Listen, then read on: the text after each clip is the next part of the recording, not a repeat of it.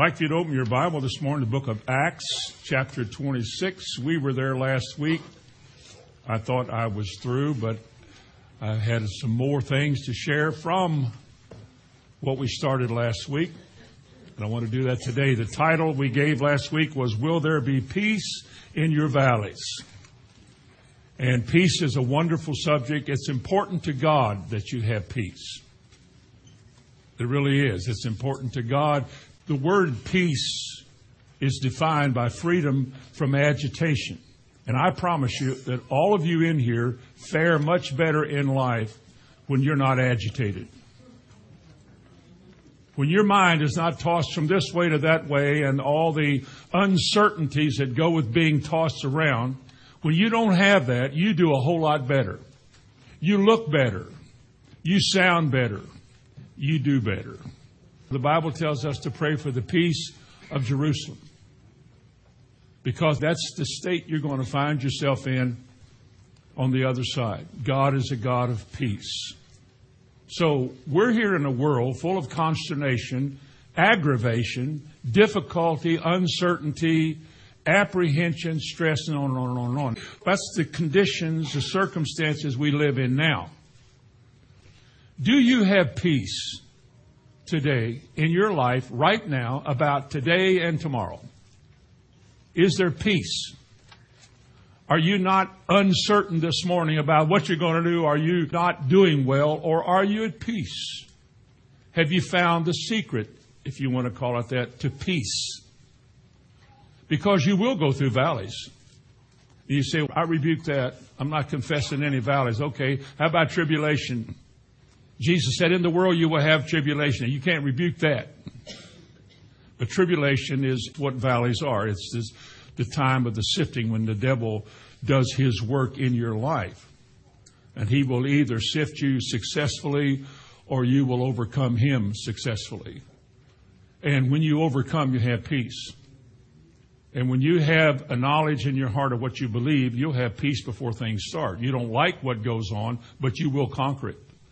You will conquer because you, like Paul, said, I know in whom I have believed, and I am persuaded that he is able. Now, that's the key to peace. But let's go back where we were last week. In Acts chapter twenty-six, we began in verse thirteen, and we read through verse eighteen. This is Paul's testimony about Acts nine, when he met Jesus on the road to Damascus to aggravate, to kill, and imprison Christians. He was not a very nice man. On that road, Jesus, in a bright light, came to him, actually blinded him, and spoke to him. And these are the things that Jesus said to Paul. We would never choose him to do God's work. But this is what God said that Paul would do. He said he would do three things. One, he said he would open their eyes in verse eighteen. Now, we know that he can't open them, but God will anoint him and his words, and his words will cause people to see what they have not been able to see before. Their eyes will be open to behold the truth. Now, that doesn't mean you're converted or that you're saved. It just means that you're aware of now what's going on. Secondly, he said to turn them from darkness to light. It's a revelation to any lost person. A revelation when they can see the state that they're in, that they are literally walking through life, grasping at whatever they can get a hold of, hoping it works. They're walking in darkness because they really don't know where they're going. If you ask a man in the world, what will your future be at the end of your life? What kind of door will be open to you when you die? When it's over, what's next? Is it just this life? Do we just have consciousness now and then when we die we evaporate and never were and there was nothing? Or is there something else? Very few people think about that, but when you die, what will happen after you die?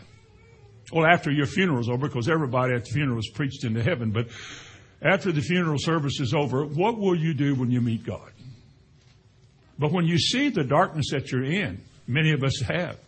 I hope all of you have. When you see that the way you're living is a way of darkness, and God opens your eyes again to see His light, His provisions, it begins to change what you're able now to do concerning eternity. You couldn't do anything about it before. You can now. Because the third thing he said, from the power of Satan to God. Because the devil does rule in every heart that is lost. Every lost person is ruled by the devil. Ephesians two, Paul spoke of that. He said that with the spirit of disobedience is lodged in every person who is unsaved. We didn't realize that. We would never admit that. Because nobody likes to admit that such a thing could be in me. Or that I could be wrong. But it's true. We were all under the sway and the power of darkness and the devil. And his goal is to kill, to steal, and destroy. Whether you, your money, your finances, or your family, your children, whatever he can, to disrupt your whole life and make your brief time on this earth as miserable as possible. Jesus said in that same eighteenth verse, you do these three things and this is what will happen. They shall receive an inheritance. And they shall be forgiven. As I stand here today remembering some things I said last week, I cannot think of anything in my life that has more meaning than the fact that many years ago, every wrong, ugly thing that I ever did that I could not undo. I could not go back and undo certain sins and vile things. I could not recapture words I spoke that were so offensive to God. I could not go back and get it and bring it back as though I never said it. I couldn't say, I take it back. They were said, they were done. The deeds had been ministered, and there I stood. And God, in a moment, wiped the entire slate clean as though I never did anything. Maybe that's the reason some of us who are a little older than some of you, who have been forgiven so much. You cannot forget how dark our back life was, the life before Christ, that we have been wiped clean. The idea of ever getting so disgusted in this life that I turn back to that life is not even an issue. Couldn't do it because there's nothing to go back to but death. And yet everything in me that deserved death was forgiven. was forgiven as though I had never, ever done it. Every ugly word, every vile deed, every awful thing was forgiven. Could it be better than that? It could be worse. Remember Jesus said, if you will not forgive from your heart anybody and everybody that has ever been offensive to you, you're not forgiven. That's Matthew eighteen, verse thirty-eight, I think. He said, if you will not from your heart forgive, then God will not forgive you either. Verse thirty-five. Jesus said, when you stand praying, forgive. It's a big deal with God. Right after the Lord's Prayer in the Sermon on the Mount, he said, you got to forgive. Mark eleven, twenty-four, our faith verse. What things ever you desire, when you pray, believe you receive them, you shall have them. Well, the very next verse says, and when you stand praying, forgive. For Jesus said, if you will not forgive, whoever for whatever, you are not forgiven. He will not forgive you. That means that no matter how hurt we have been in our life, how wrong we have been done, the people that have wronged us, done us wrong, evil influences, molestation, rape, robbery, whatever has been done, taken advantage of, cheated on, lied to, your wife or your husband, your children did this or that, you got to forgive them.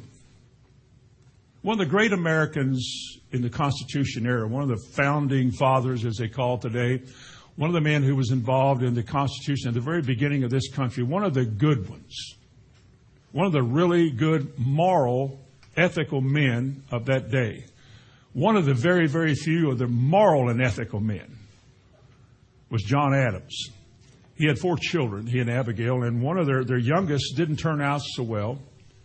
His, one of his older brothers that gave him some money to invest for him while he went on a trip, and he used that money, squandered it, left his wife, became a drunkard. And John Adams told Abigail, he said, I will never forgive him. That's how much damage can be done in situations where, like in your family, their children did you wrong. shamed your name or shamed you and your wife or your mother or whoever. And we're so accustomed to things being different than that. We don't have that happen very often. It's hard to forgive. The wife who cheated on her husband.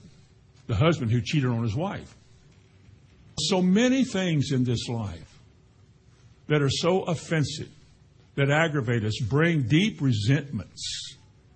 We just find we're so hurt that we can't get over it. That's why we keep talking about it. That's why you have bad things to say about people all the time. That's why you speak evil or down about other people. That's why we gossip. That's why we backbite. That's why we talebear, even in the church. It's because we haven't forgiven people. I was, saw a little bit the other day in a place that L L Bean, the clothing manufacturers, a group in the country, has protested them for eighty years. I don't know what L L Bean did. The C E O didn't either.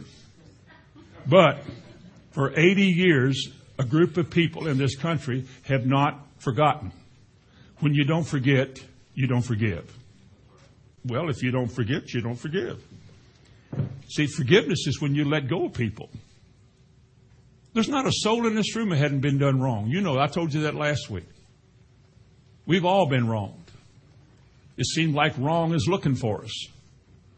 But you must forgive. What greater offense was when Jesus hung on a cross?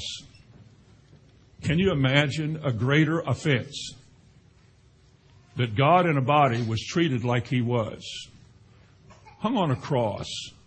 And as he was dying, as his natural life was seeping out of his body, he said, "Father, forgive them. They don't know what they do." Stephen, as he was being stoned, he said, "Lord, lay not this sin to their charge." It seems that in all the ones that God has, there's this willingness to forgive.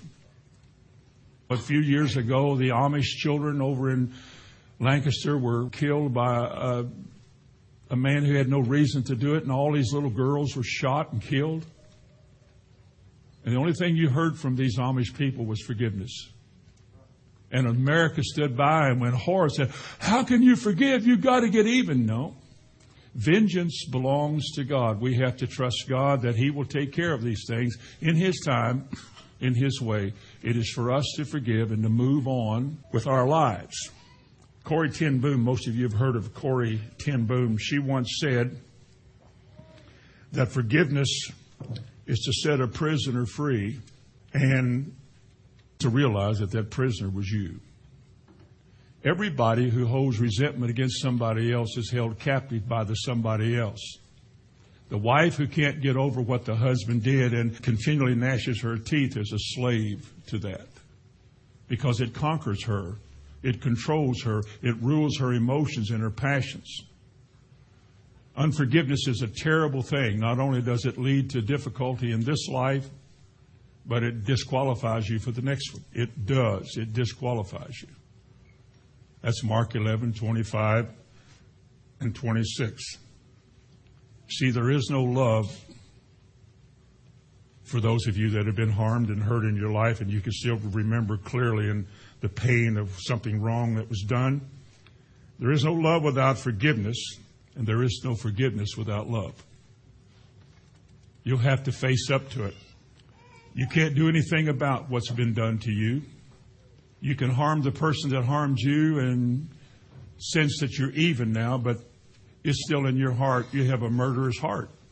You want to hurt people. And you have to be honest with yourself, realize that you can't change what has been done, but you can face up to it. You can roll your weight or your cares over on the Lord, forgive people, and be free. Now, you'll never forget what happened. There will always be a scar in those sensitive places in our past where we had hard times. And any of you that have a scar on your body know that when you touch it in a certain way, it, it's sensitive. But the thing about it is, if we cannot forgive, then we are not forgiven. The great separator between man and God is unforgiveness. Unforgiveness is sin. Sin is transgression against God, who has taught his people, if you have been forgiven, you must also forgive as you have been forgiven. If God forgave you everything, you forgive others the same way. You got to forgive your wife or your husband or your children. And believe it or not, some of us, I can think back early in my life, I realized one day that I had harbored some form of resentment against God. Because I remember saying one time in prayer, if I was you, I wouldn't let this go on like this. If I had what you got, I would, I kept my eyes. Then I realized, not wanting to praise the Lord as much as I did, not wanting to witness as much as I used to, I had a thing against God. I felt like He didn't do me fair. It wasn't right to what He did. Actually had a resentment against the Almighty. I had to forgive. He hadn't done me wrong, but I perceived in my mind that He had.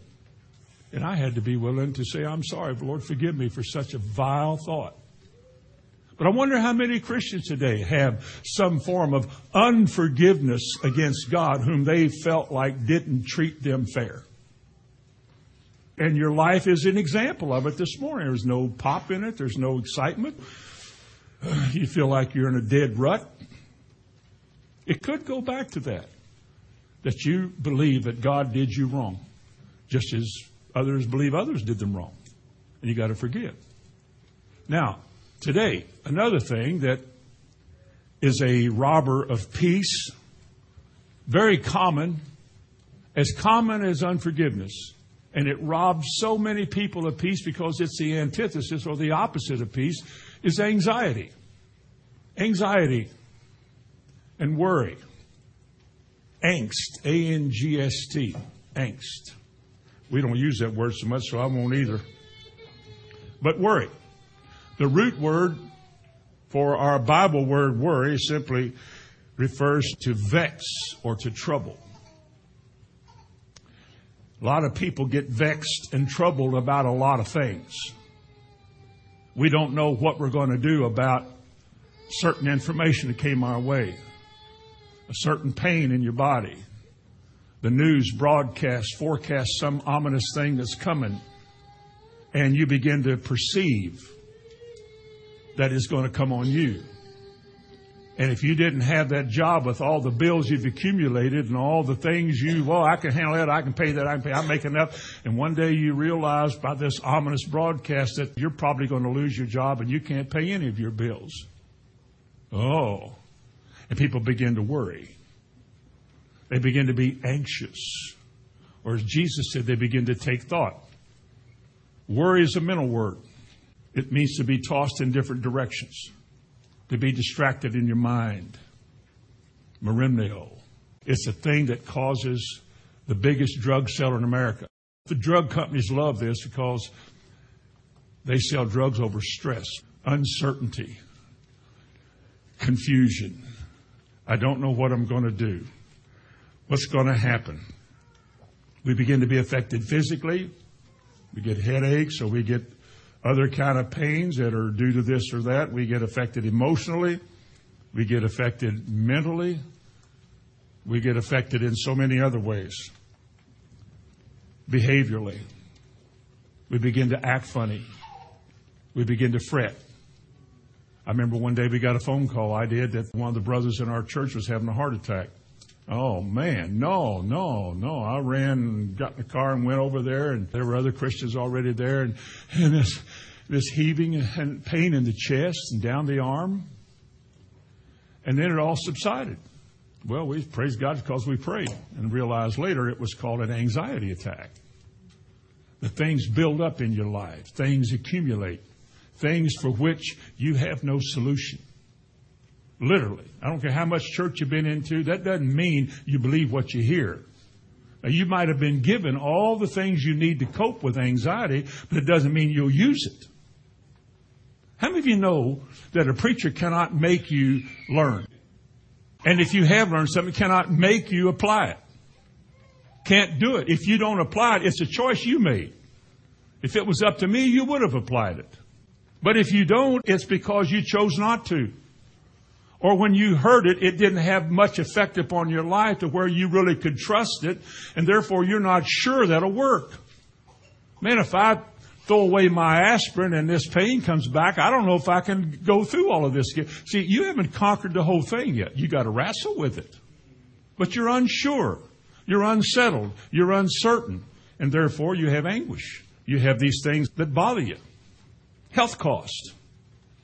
How many people are troubled today in America about health cost? The reality is, when you're walking by faith, as some of us do, you're walking on a very narrow, little thin line. And on this side of the line is disaster, and on this side of the line is disaster. See, you have chosen to trust God. There's no health insurance, there's no life insurance, and you're bombarded by people and commercials and advertisements. Oh, what would you do if? What would you do if? And all of that is designed by the devil to make you uncertain, to give you something other than what God said to think about me. What if God doesn't come through? What are you going to do then? What if this problem you're going through becomes chronic to where you can't be healed? What if the condition gets worse to where it can't be fixed? Now what are you going to do? That's why a lot of people said a while ago, we get in trouble with the Lord. They don't think it's fair. The truth is that people get anxious, and they worry, and they fret. One accident, one illness can cost you everything and more than you ever had and will ever have for the rest of your life. One day in an average hospital is more than one day in a resort. One day in a cold, green and white hospital room costs you more, I don't know where else you'd go.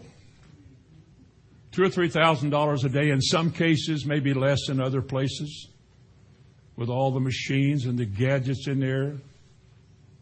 I remember the day my dad died, the day that they came in and he was dead. He has a thirty-five dollar fee for visitation. That sounds like a pretty good occupation. It's kind of cold, kind of artificial. And you begin to see that, and it all begins to build up in your life. What if I had to go through this? What would happen to my wife if? What would ha- what would we do if? Oh, what what are we going to do if? Well, I mean, what, what are we going to do? I don't know. We can't afford to do. I mean, we don't have enough money for that. But what if I lose this job? What are we going? How are we going to pay for? I don't know. What are we going to do? See, I would say, have you ever been here before? Have you ever been to a meeting here? How many of you have been to a meeting here before? Have you ever heard, having been here before, that you have promises? That God has supplied all your need? That He will supply all your need? That God knows what you need before you ask Him? Have you ever heard that in your life? Well, then why are you fretting? Well, I got all these bills. You haven't been here before. Who told you to get all them bills other than the necessary ones for light and cool air and water? Who told you to go accumulate all the other bills? Who told the people building these ten million dollar churches to build a ten million dollar? Did God say to do that? Then when trouble comes, oh, what are we going to do? We'll get the city to pay for it. Some cases. Whatever happened to just believe in the simple message that God gave to live a simple life? Our being here this morning is not to try to change this community. Jesus did not tell Paul when he fell on the ground on the road to Damascus, now, Paul, here's what you're going to do. You're going to be a church builder. Well, he was. He's an apostle. I'm going to show you great ways to increase the numbers in churches. You're going to be the best at producing new programs to excite people that has ever been known. And all the churches that you start are going to be called happy churches because the people are always going to be told to be happy. Now, you know what? He didn't tell him nothing like that. What we're doing is very simple.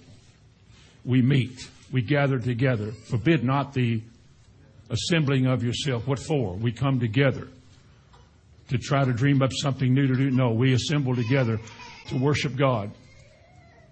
Make an attempt at it.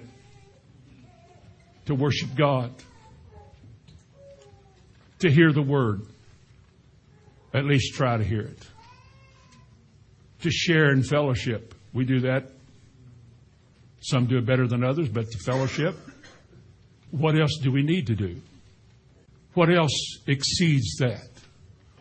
Out of that kind of an atmosphere, God raises up this one to do this. He'll inspire this one. The Word has an effect this way, and people begin to be inspired to do a lot of things. It's not organized church programs. It's just people that are inspired to go. Go to the prisons, go to the hospitals, go to this, go there. Go a lot of places. Witness on the streets. Go to other countries. I mean, do a lot of things. That's the work of God. That's what we do. Hello. That's what we do. Now, when you get to the place where you start worrying about that stuff, you get anxious about that, it means that you're setting aside the Word of God. I don't think everybody worries about it, but when you do worry about it, how many preachers have worried about a lack of attendance? Attendance is falling off. That means that signals some new program or some new slant. That's not the gospel. That's not the gospel. It is God who adds to the church. It is God who will keep them in the church. Amen? We get so anxious. We worry about so many things. Worry about aging. A lot of people worry about the aged time in their life. What are we going to do? We don't even have a porch to sit on. You know, the Bible said God will renew you. Have you ever been here? Have y'all ever been here before? Is this your first time? Well, all, praise God for all of you that are first-timers. But did not God make a promise for old age? He said He will renew your youth. He didn't say He'll make you younger, but He will renew you so that everything He's given you to do, you will be able to do it. But you don't have to be impaired and down and out and uncertain, because God will deliver you from all these things. He's given us that. You don't have to be over the hill and worry about that. Oh, Brother Tom, you're over the hill. Well, if I am, the good is on the other side of it. I ain't concerned about being over a hill. I don't even know what hill that would be. All we have to do is know the will of God and then make application of it by faith. Because you see, the solution to all anxiety, all your worrying, the things you fret over and argue with your wife over, and you can't just make you aggravated and harsh on your kids, is anxiety, worry, care. You get stressed out. You get so inverted when you worry, you become so in your own little kingdom that anything in this little kingdom that doesn't suit you gets your wrath. I'm worried about these things. Leave me alone. Any little noise, any little loudness from the kids, any kind of little thing that doesn't go your way, and you just lose it. You shouldn't be like that. You have no peace. You're not a peaceful person. Your wife knows it. Your husband knows it. Your children know it. Your parents know it. You're not a peaceful person. You could be. Have you ever been here? Have you ever heard any of you, any of you ever once in your life that you can have the victory in life? Then why in this world do we not see it in all of us? Is it not a problem with faith? Do we not fret about other people? Do we not stress ourselves out because we do not know what we can have or what God will do? Is it not because we're uncertain whether or not God will do it? He may, he said He would, but I don't know. Look at how many He didn't do it for. Uh, you know, that one over there died, and that one, you know, over there broke, got broke, and they got sued, and you know, and how do you know it won't happen to you? That's what your friends out there in the world tell you. Good friends. Kind of people you ought to hang around all the time so you can come in here and, and try to undo it every week. People are stressed about things. Martha, Martha. Martha, Martha, Jesus said, you're encumbered about so much. You're worrying about potatoes. You're bothered about whether or not you're going to have enough potatoes. You're worried about whether or not your potatoes will be better than Aunt Gertrude's potatoes. I mean, you're ranked up there pretty high. You got to keep that rank. What will people think if your potatoes weren't just the right texture? You put a fork in it, fork should come out. If you put a fork in it, potato comes out, no good. No good. Martha, Martha. You know what Jesus told her the solution to that was? In Luke chapter ten, you know what he told her?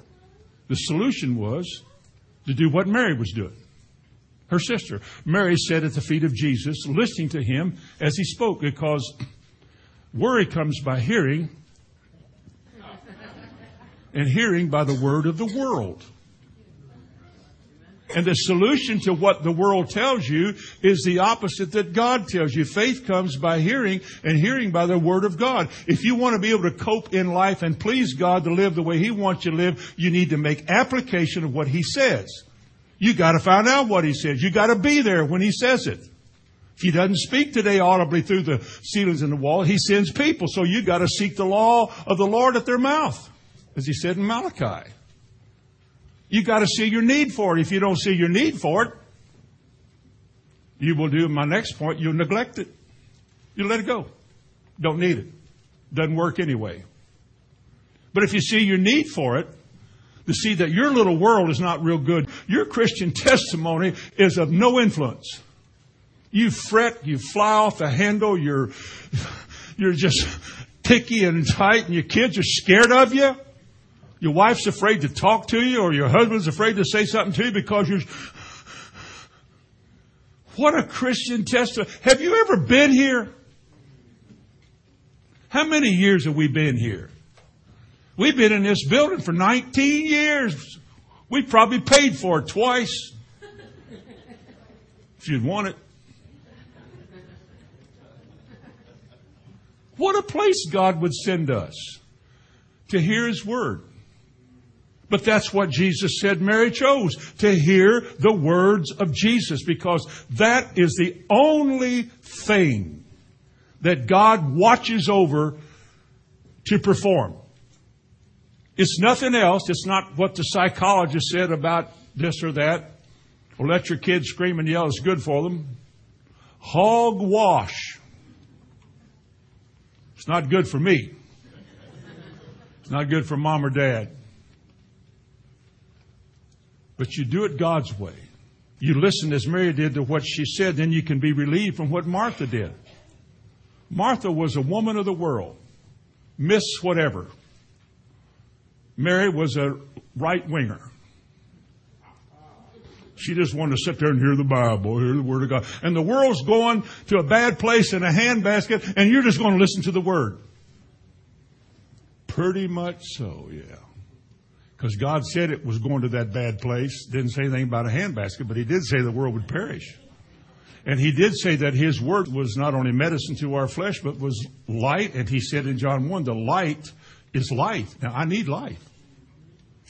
I want to know that when I get up tomorrow, I can make it.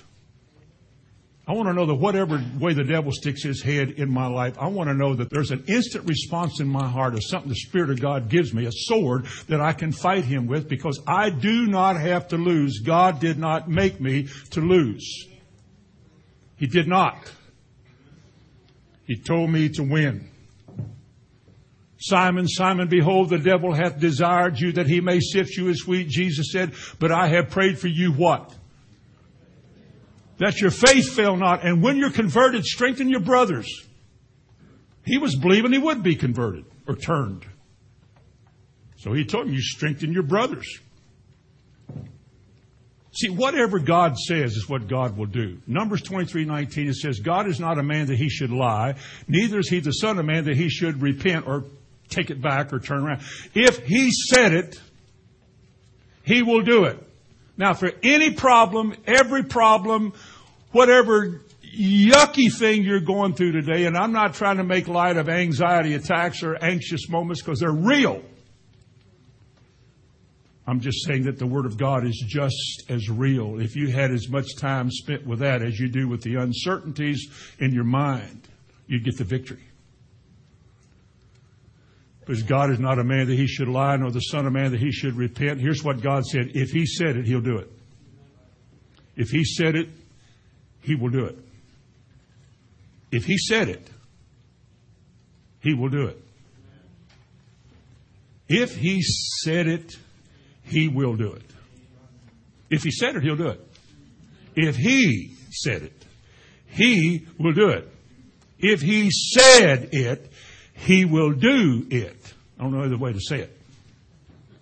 If he said it, he will do it. What did he say? Well, read your Bible. There's eight thousand promises. Have y'all ever been here? Have you ever heard a promise mentioned before? Good. That's what he will do. He will heal you from all your diseases. He will crown you, renew you, protect you, preserve you, supply for you. What are you looking for this morning? All the things that people worry about. Oh, it's going to snow. Oh, if it's going to... We'd be to crawl under the bed and cover ourselves up. It's snowing. Oh, no. There's a storm coming. Oh, my. Go to the basement. It's just raining. I know, but you never know. People worry about so much. My mother told me once her grandmother, when a storm came through, they put all the fire and all the stoves. It didn't matter how cold it was, they put the fire out of the stove. They didn't have furnaces, they had wood stoves. One in the kitchen, one in the living room. The only heat in the house was in those two rooms, unless you had a fireplace in a room. You could heat a brick at night and put it in your bed, with covered it up with burlap or something, and you could put your feet on it and try and keep your feet warm for a while. They didn't have heat in the room. So whenever some kind of storm or something came, they put all the fire because of the fear that the house burned down. See, fear goes with anxiety. Anxious fear. People didn't know any better. They went to church, some little church somewhere, and put in their little time and all of that, but nothing ever came out of it that made them victorious in life. Worry. You worry about your children being normal. Oh, they haven't had a date in three years. I wonder if they're normal. Ha, ha, ha to you. You'd be surprised what parents worry about. Well, he doesn't even drink. How's he going to be one of the good old boys if he doesn't get out there and jump off the bridge under Gist Creek? I mean, you got to do stuff to prove you're normal, don't you? You out in the world know where Gist Creek Bridge is. That's okay. Half of you've jumped off of it. In the middle of the night, you don't know when you're going to hit the water. If God said it, he'll do it. If he spoke it, he'll make it good. Numbers twenty-three nineteen, Old Testament. If he said it, he'll do it. If he spoke it, he will make it good. What more do you need concerning anything the Bible says? If he said it, say it. He will do it. He will do it.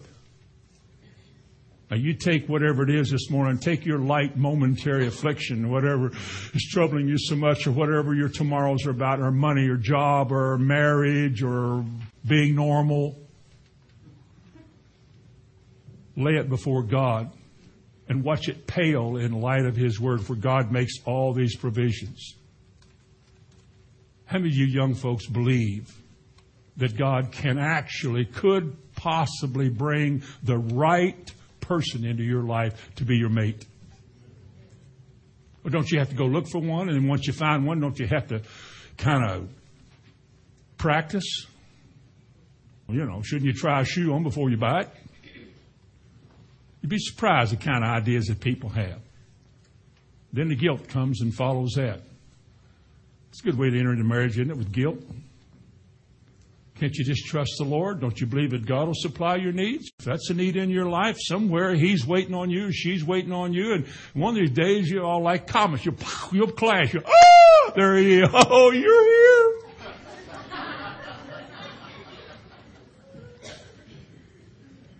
Can you not leave that in the care of God to do that?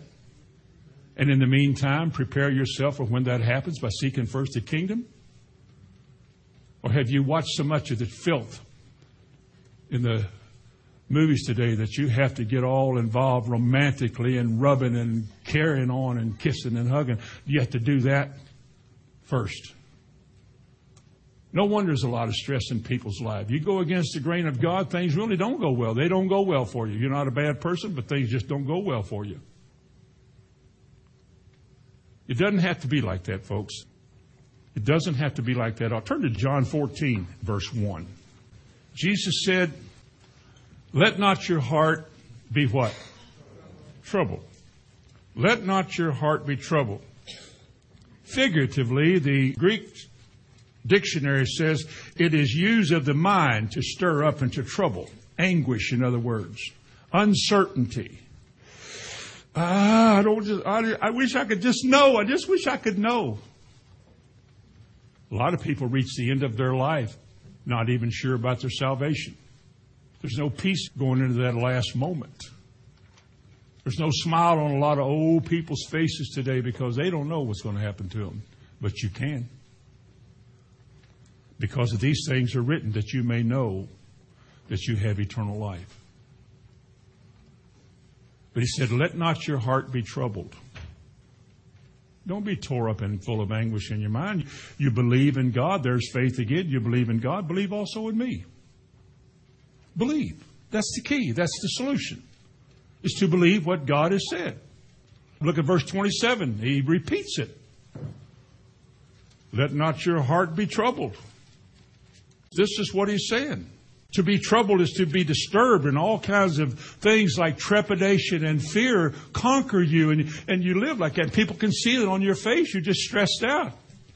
You can't smile. You try to smile, and it's kind of like that. You think you're trying to make a face because it's not natural. You're smiling because it's socially proper to smile, but it's not a smile of peace. It's not a peaceful thing. You're going through a valley. You're going through a very difficult time. It is a stressful time.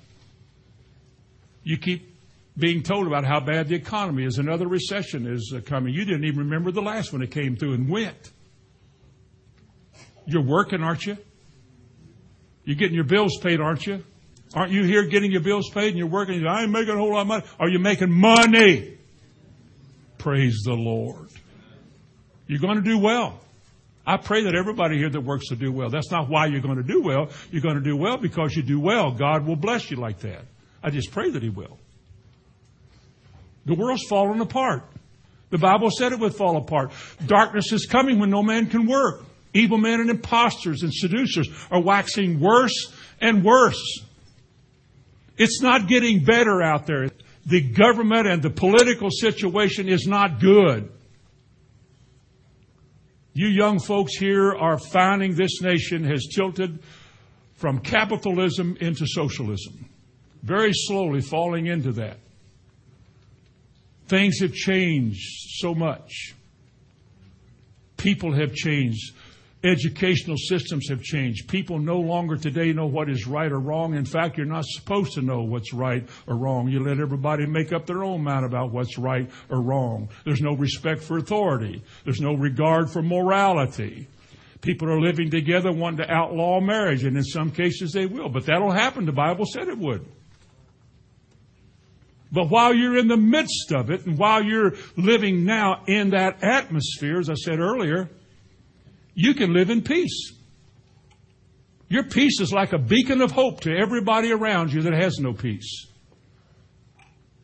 Instead of being stressed out, you got a smile on your face. You, they talk to you. They hear a good report. You're not negative. You're positive. Well, you know, I know things are not good in the world, but I have found the solutions to it, and I've been blessed with that, and I know in whom I have believed. Because that's what he said here. Let not your heart be troubled. Believe. That's what he said. You see, faith is what brings you from the written word, which comes from that word, which brings you into the reality. You go from, ah, to, ah. Peace in your heart doesn't mean there's no trouble around you. There's no trouble in your life. There's going to be trouble in your life. It doesn't mean that the forecast in the political world and in the media is not real. They are real. We don't deny that. It doesn't mean that sickness isn't everywhere and flu's coming and people are dying. It doesn't mean that that's not true. It is true. We're not denying all the things that the world talks about, all the things the world's afraid of. Countries are falling apart. Leaders are falling apart. Financial institutions are falling apart. Biggest corporations in the world are falling apart. I don't deny that. It is happening. People are losing their jobs out there, and a lot of people are on welfare, and we can't sustain that. I'm not denying that. I know that's true. All I'm saying is I'm not going to worry about it because God is in control of all of it. There is nothing outside of His control. He said, let not your heart be troubled. Believe in God. God will take care of you. In every way, is that right? Through all the days or whatever, it sounds good. He will take care of you. God will take care of you, will He or not? People don't act like He will. Christians certainly don't act like He will. You gather around a lot of Christians in churches, they act like they've never heard a word of truth. They act like it. They talk about their sicknesses, their illnesses. They talk about a condition, their inability to pay for this, all their debt they have incurred, and we got to have this, and we can't do that. Education, I can't send our kids to college. Praise God. Might as well send a lot of them to a beer joint. Don't even get me there. If your kid wants to go to college, let them commute. Amen. I don't think a co-ed dorm is real good. I remember the first time I went back to my alma mater, and there was a co-ed dorm. I thought, well, I know what co-ed means, but you don't mean boys and girls in the same dorm. Oh, yeah, different floors. I'm glad that wasn't true fifty years ago. But what's it come to? Who wants to say anything against it today? Christians are afraid to speak out for Christianity today for fear that they'll be called right-wingers. It's just a time like no other time. No wonder there's such stress. Men's hearts today are failing them for fear. Young people are dying of heart attacks. One senator said that in his district, back wherever state he was in, six percent of all people between thirteen and twenty-five, six percent of them have tried to commit suicide. Stress, uncertainty, confusion,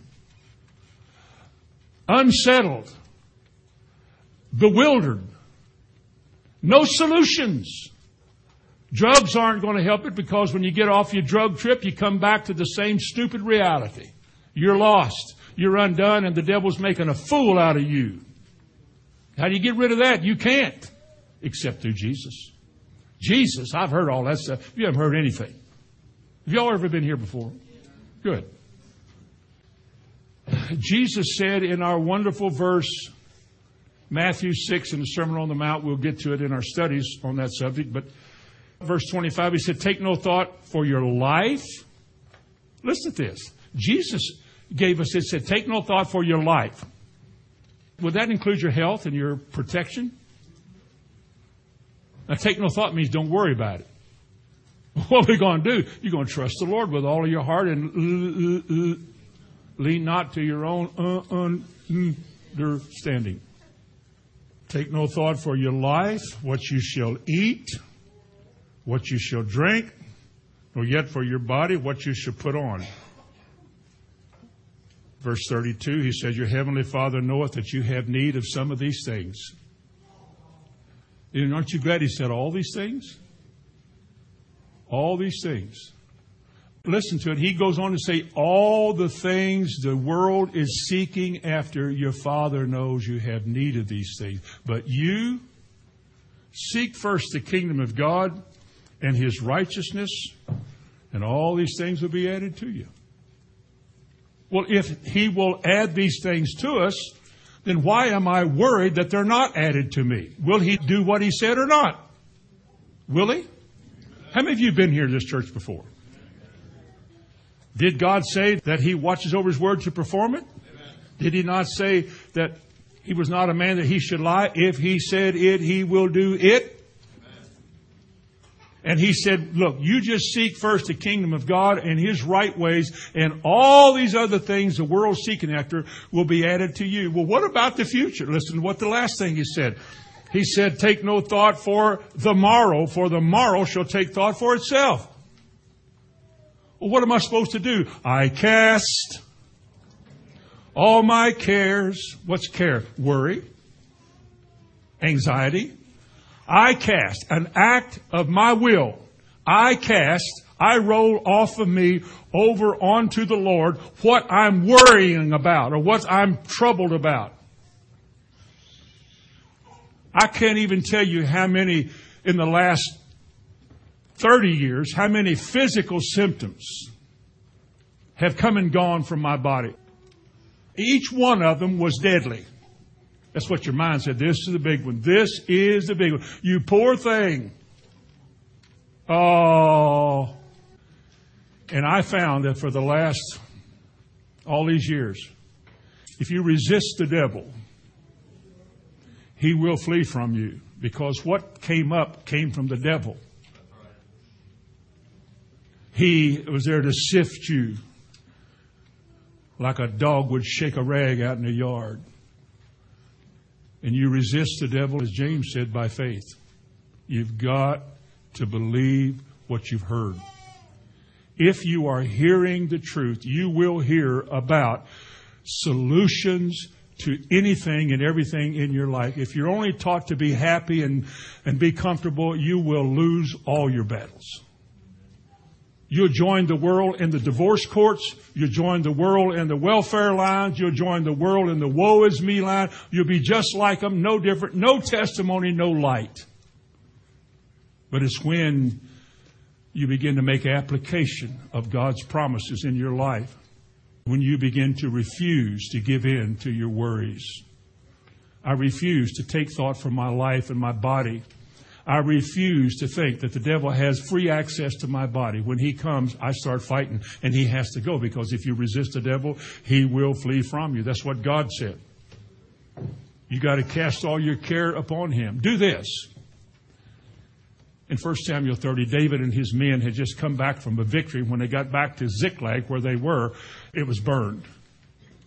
The tents burned. Everything was burned. Their wives and their kids were gone. They'd been captured. They lost everything. The men that followed David spoke of stoning him, because they were all grieved in their heart.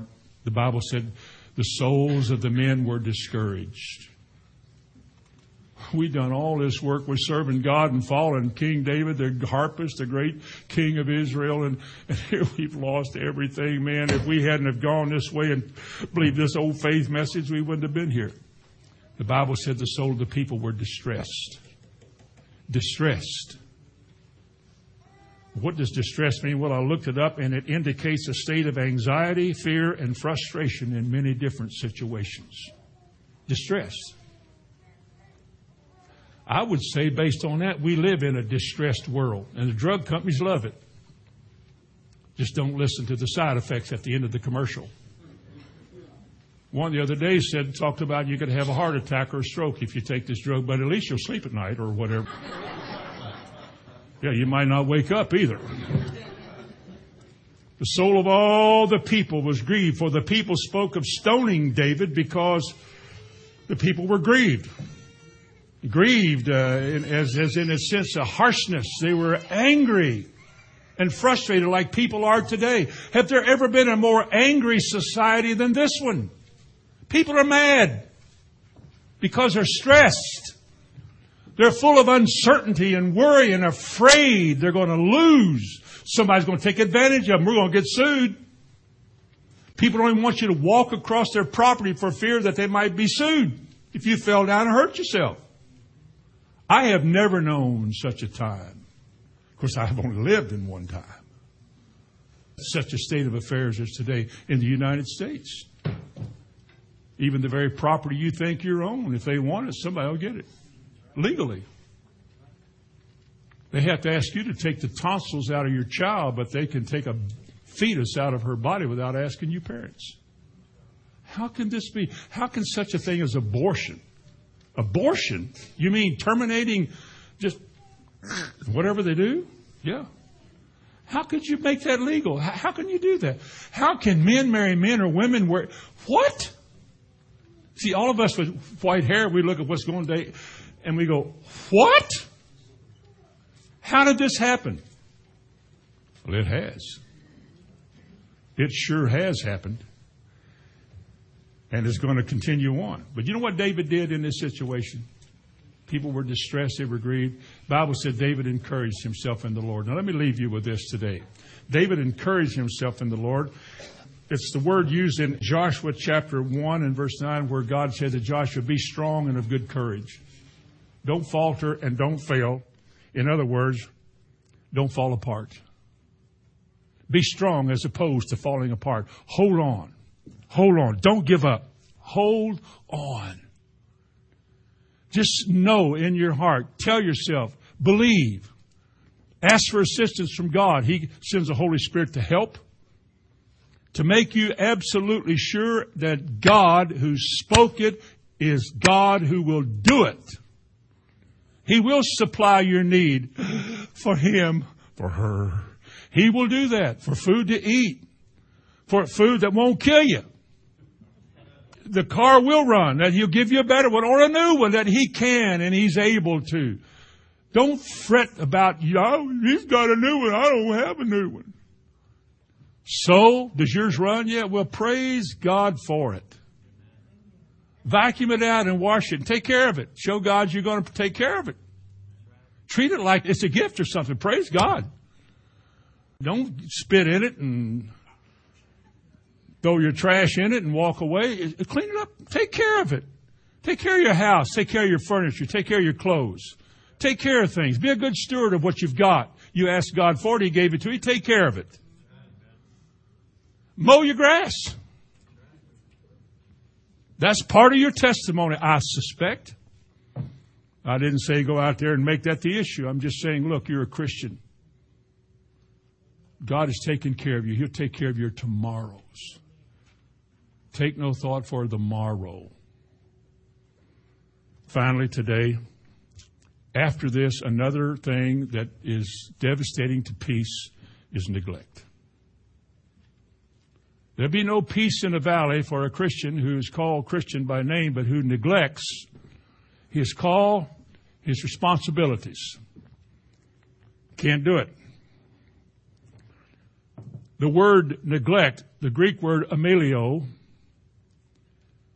from the very spelling of the word, A M E L E O, meleo, the word meleo means to show concern for. You put an A in front of it, it means just the opposite. To not show concern for. You're here, but you're not concerned. You hear what's being said, but you're not paying attention to it. In other words, you neglect it. Turn to Hebrews two. You're not paying attention to it. One of the great verses about neglect in the Scripture is in Hebrews chapter two and verse three, but let's get one, two, and three. Therefore we ought to give the more earnest heed to the things we have heard, lest at any time we should let them slip. That means you're responsible to give heed, to pay attention to, to watch out for. That's your responsibility. God doesn't make you do that because he said they can slip. You can let them go. Listen to me. You can get so distracted in this world and so caught up in the things of this world that seem to be so good that you begin to neglect the assembling of yourself together and the hearing and being attentive to the word. Happens all the time. Verse two. For if the word spoken by angels was steadfast, that would have been the, the law, and every transgression and disobedience received a just recompense of reward, how shall we escape? Us here in Shelbyville, Kentucky. How shall we escape if we neglect so great salvation? How can you neglect so great a salvation? Is to assume and take for granted that whatever that means, you've got it, there's no need to add to it.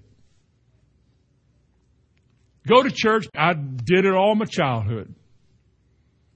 I got baptized and I was, I think, eleven years old, nineteen fifty-one. Got baptized in the First Christian Church, and then I got to take communion every week. It never occurred to me. Nobody ever made much out of the fact that what the purpose of being here was and why we're here and what should happen while I am here. Somebody should teach me the way of God, and I should give heed to it. Nothing such was ever said that I remembered. If it was said, my little heart was so dark I couldn't hear a thing. How shall we escape if we neglect, if we're careless, or not care for God's salvation? Salvation is an all-encompassing word. It includes not only eternal life and going to heaven, but it also includes preservation, safety, and so forth, health in this life. To be saved is to be well. To be saved is to be eternally secure. To be saved means a lot of things. Most people have relegated salvation to just going to heaven, and therefore, in the meantime, there's nothing here for us, and we just cope with life as best we can. That's not true. That is a lie. Life and all of its difficulties surrounding you and trying to get, yes, they are here. We don't deny that. But your salvation has provisions for everything you could face in this life, that you could face it successfully, and as the Bible said, be led daily in His triumph in Christ Jesus. Amen. Thanks be to God this morning who gives us the victory, gives it to us. Whom should I be afraid? What should I fret about this morning? If God is for me and if God is with me, what does it matter who's against me? Of course they're going to be against you. Jesus said they would. It's not going to be well out there. In Matthew twenty-five, Jesus spoke and the wedding made a great feast. And here's what it said. He said, go out and tell people to come in. The feast is ready. Go out and get them and bring them in. And in verse two of Matthew twenty-five, the Bible says, they made light of it. Light is the same word as neglect. That's how you see the word neglect used in another way. They made light of it. Didn't really not that interested in it. I'm here. Be glad that I am here, but I'm not getting into all this. The Montgomery translation said they paid no attention to it. The modern King James Version said they were not caring. That is, the verse that says they made light of it. They weren't caring. William's New Testament said they gave no heed. They were here. They were in the atmosphere of it. They were surrounded by saints and, let's just say, the Word of God. And yet, they would hear a lot of things preached and said, yeah, I don't know about that. I, I don't know about that. Well, keep saying that, and pretty soon none of it will be applicable to your life. Because you see, when you say, I don't know about that, it also means you're not going to find out whether you should know something about that. It is so easy to let the word slip, to neglect such a great salvation. To not pursue as the deer panteth for the water brooks. And the picture you see there of pursuing after God and His ways and the help you need from God to do that. It's easy to just let that slide. I'm doing all right. I go to church. We're in here with good people. Company's good. We're going to heaven. It's not a good attitude. Because on your journey to heaven, you got a life to live. You got a devil to face. You've got a victory to win. What's the song say? There's a race to be run. There's a victory to be won every hour by my power. No, by thy power, I'll go through. You ever heard that song? I'll go through, precious Jesus, I'll go through. Mm-hmm. Have you ever heard that? Have you ever been here before? Finally, what about the man that built his house upon the sand? Did he neglect the fact that anything built upon sand is unstable? Well, he had been told that. He knew that. He was a builder. You wouldn't build a house unless you were a builder. He knew that building on sand was not good. But, you know, after all, who said it's going to rain? I mean, I know a lot of houses built on sand. Hey, they're all right. They do good. People are still living in them. They haven't died. Man, you right-wingers are so whew, overbearing. But it did happen. And the fall of the house was great, and the man lost everything because he neglected to do what he should have done. It happens to Christians in a similar way all the time. It should not, but it does. Well, turn to Luke fourteen. I want to close. Luke fourteen and verse eighteen. This is why we neglect. This is what happens when people begin to neglect their salvation, neglect the life you're supposed to live, neglect their responsibilities, when they begin to neglect spiritual things. Boy, I, I can think of so many things. People pass by me, and I think of people I once knew that did so well, it seemed. And now you look at them today, and they're almost destitute and not even believing like they used. I think, what happened? Did you begin to take for granted everything you've heard is going to be all right? Or did it not work for you, and you lost interest? Is that why you've neglected to pursue the Lord or get to the bottom of what something means or search the Scriptures to see what's true?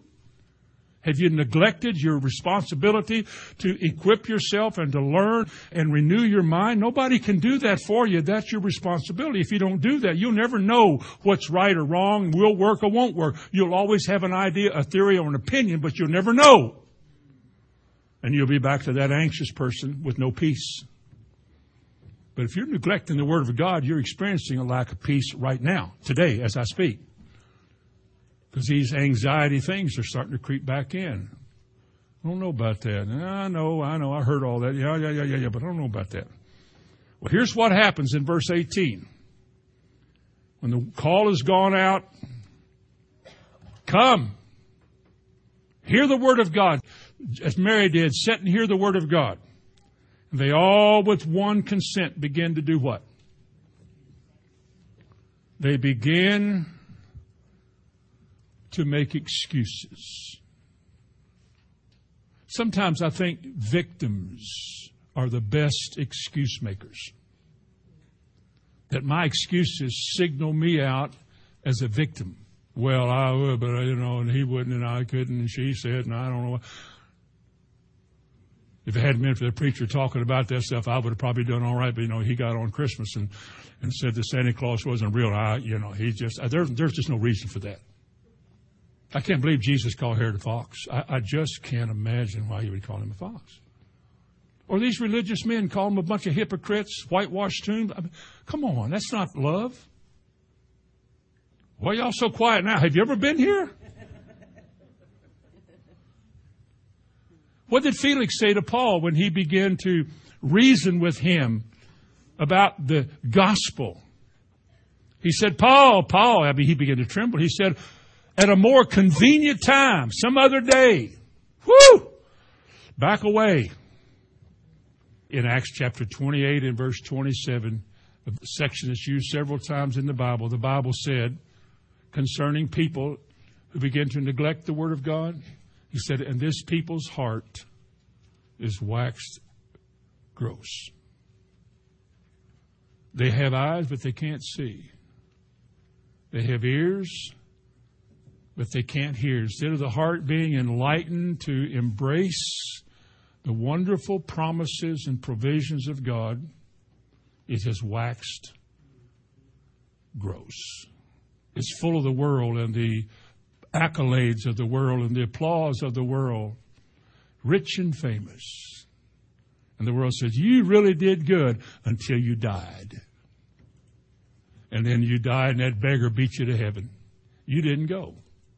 But people you didn't scorn and people who sat on the front row and listened, you said, religious people, they made it. They made it. Well, what will keep you from having peace in your valley here this morning? We should all have peace. Peace is a great judge of your heart. Whatever's in your heart, if you're peaceful about what to do about it, it'll reign there, and you'll say, praise God. I'll trust the Lord. I've been taught how to trust the Lord. I went to church. I went to church when he was teaching on trusting on the Lord. I actually took a note. Actually went home and looked at it And lo and behold, the Spirit of God made me see that. I'd never seen it before. And now I'm trusting God. I'm not going to worry about tomorrow. I'm not going to worry about tomorrow. For God has got in His hands. His love is such that if He sees a falling sparrow, then He knows the hair's on my head. Do you have peace? Bow your head with me. Heavenly Father, in the name of Jesus, we desire your peace this morning. It comes in a way that you give and you describe in the Word. Help us to describe that, to understand that, and to share that, not only with each other, but with our families and our children, our friends. Let us be little messengers, Lord, little purveyors of peace. Let us carry the joy of the Lord to the world. Let others see the peace that we have and take note of it. God, deliver us from being negative, worrying people. Lazy and incompetent Christians, deliver us. Help us to know what a high call and a wonderful privilege we have to walk with Jesus in this world and to have Jesus in us, guiding us. Dear God, we need that. Those of us that are older and for our young people and our children, we pray for a mighty influence of your Spirit in our lives and our hearts, so strong that we would never turn back, turn away, but that we would stand fast in the truth you've given us. I ask you to do that in Jesus' name. Amen. Amen. Would you stand to your feet? Amen.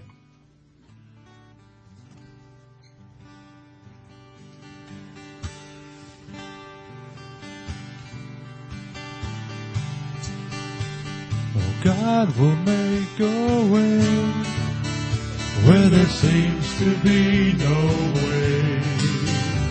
He works in ways I cannot see. He will make a way for me.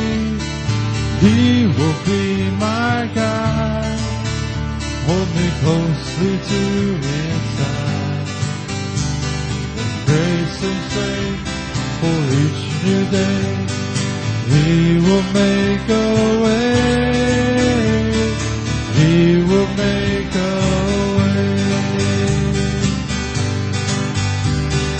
God will make a way where there seems to be no way. He works in ways I cannot see. He will make a way. Be my God, hold me closely to His side. With grace and strength for each new day, He will make.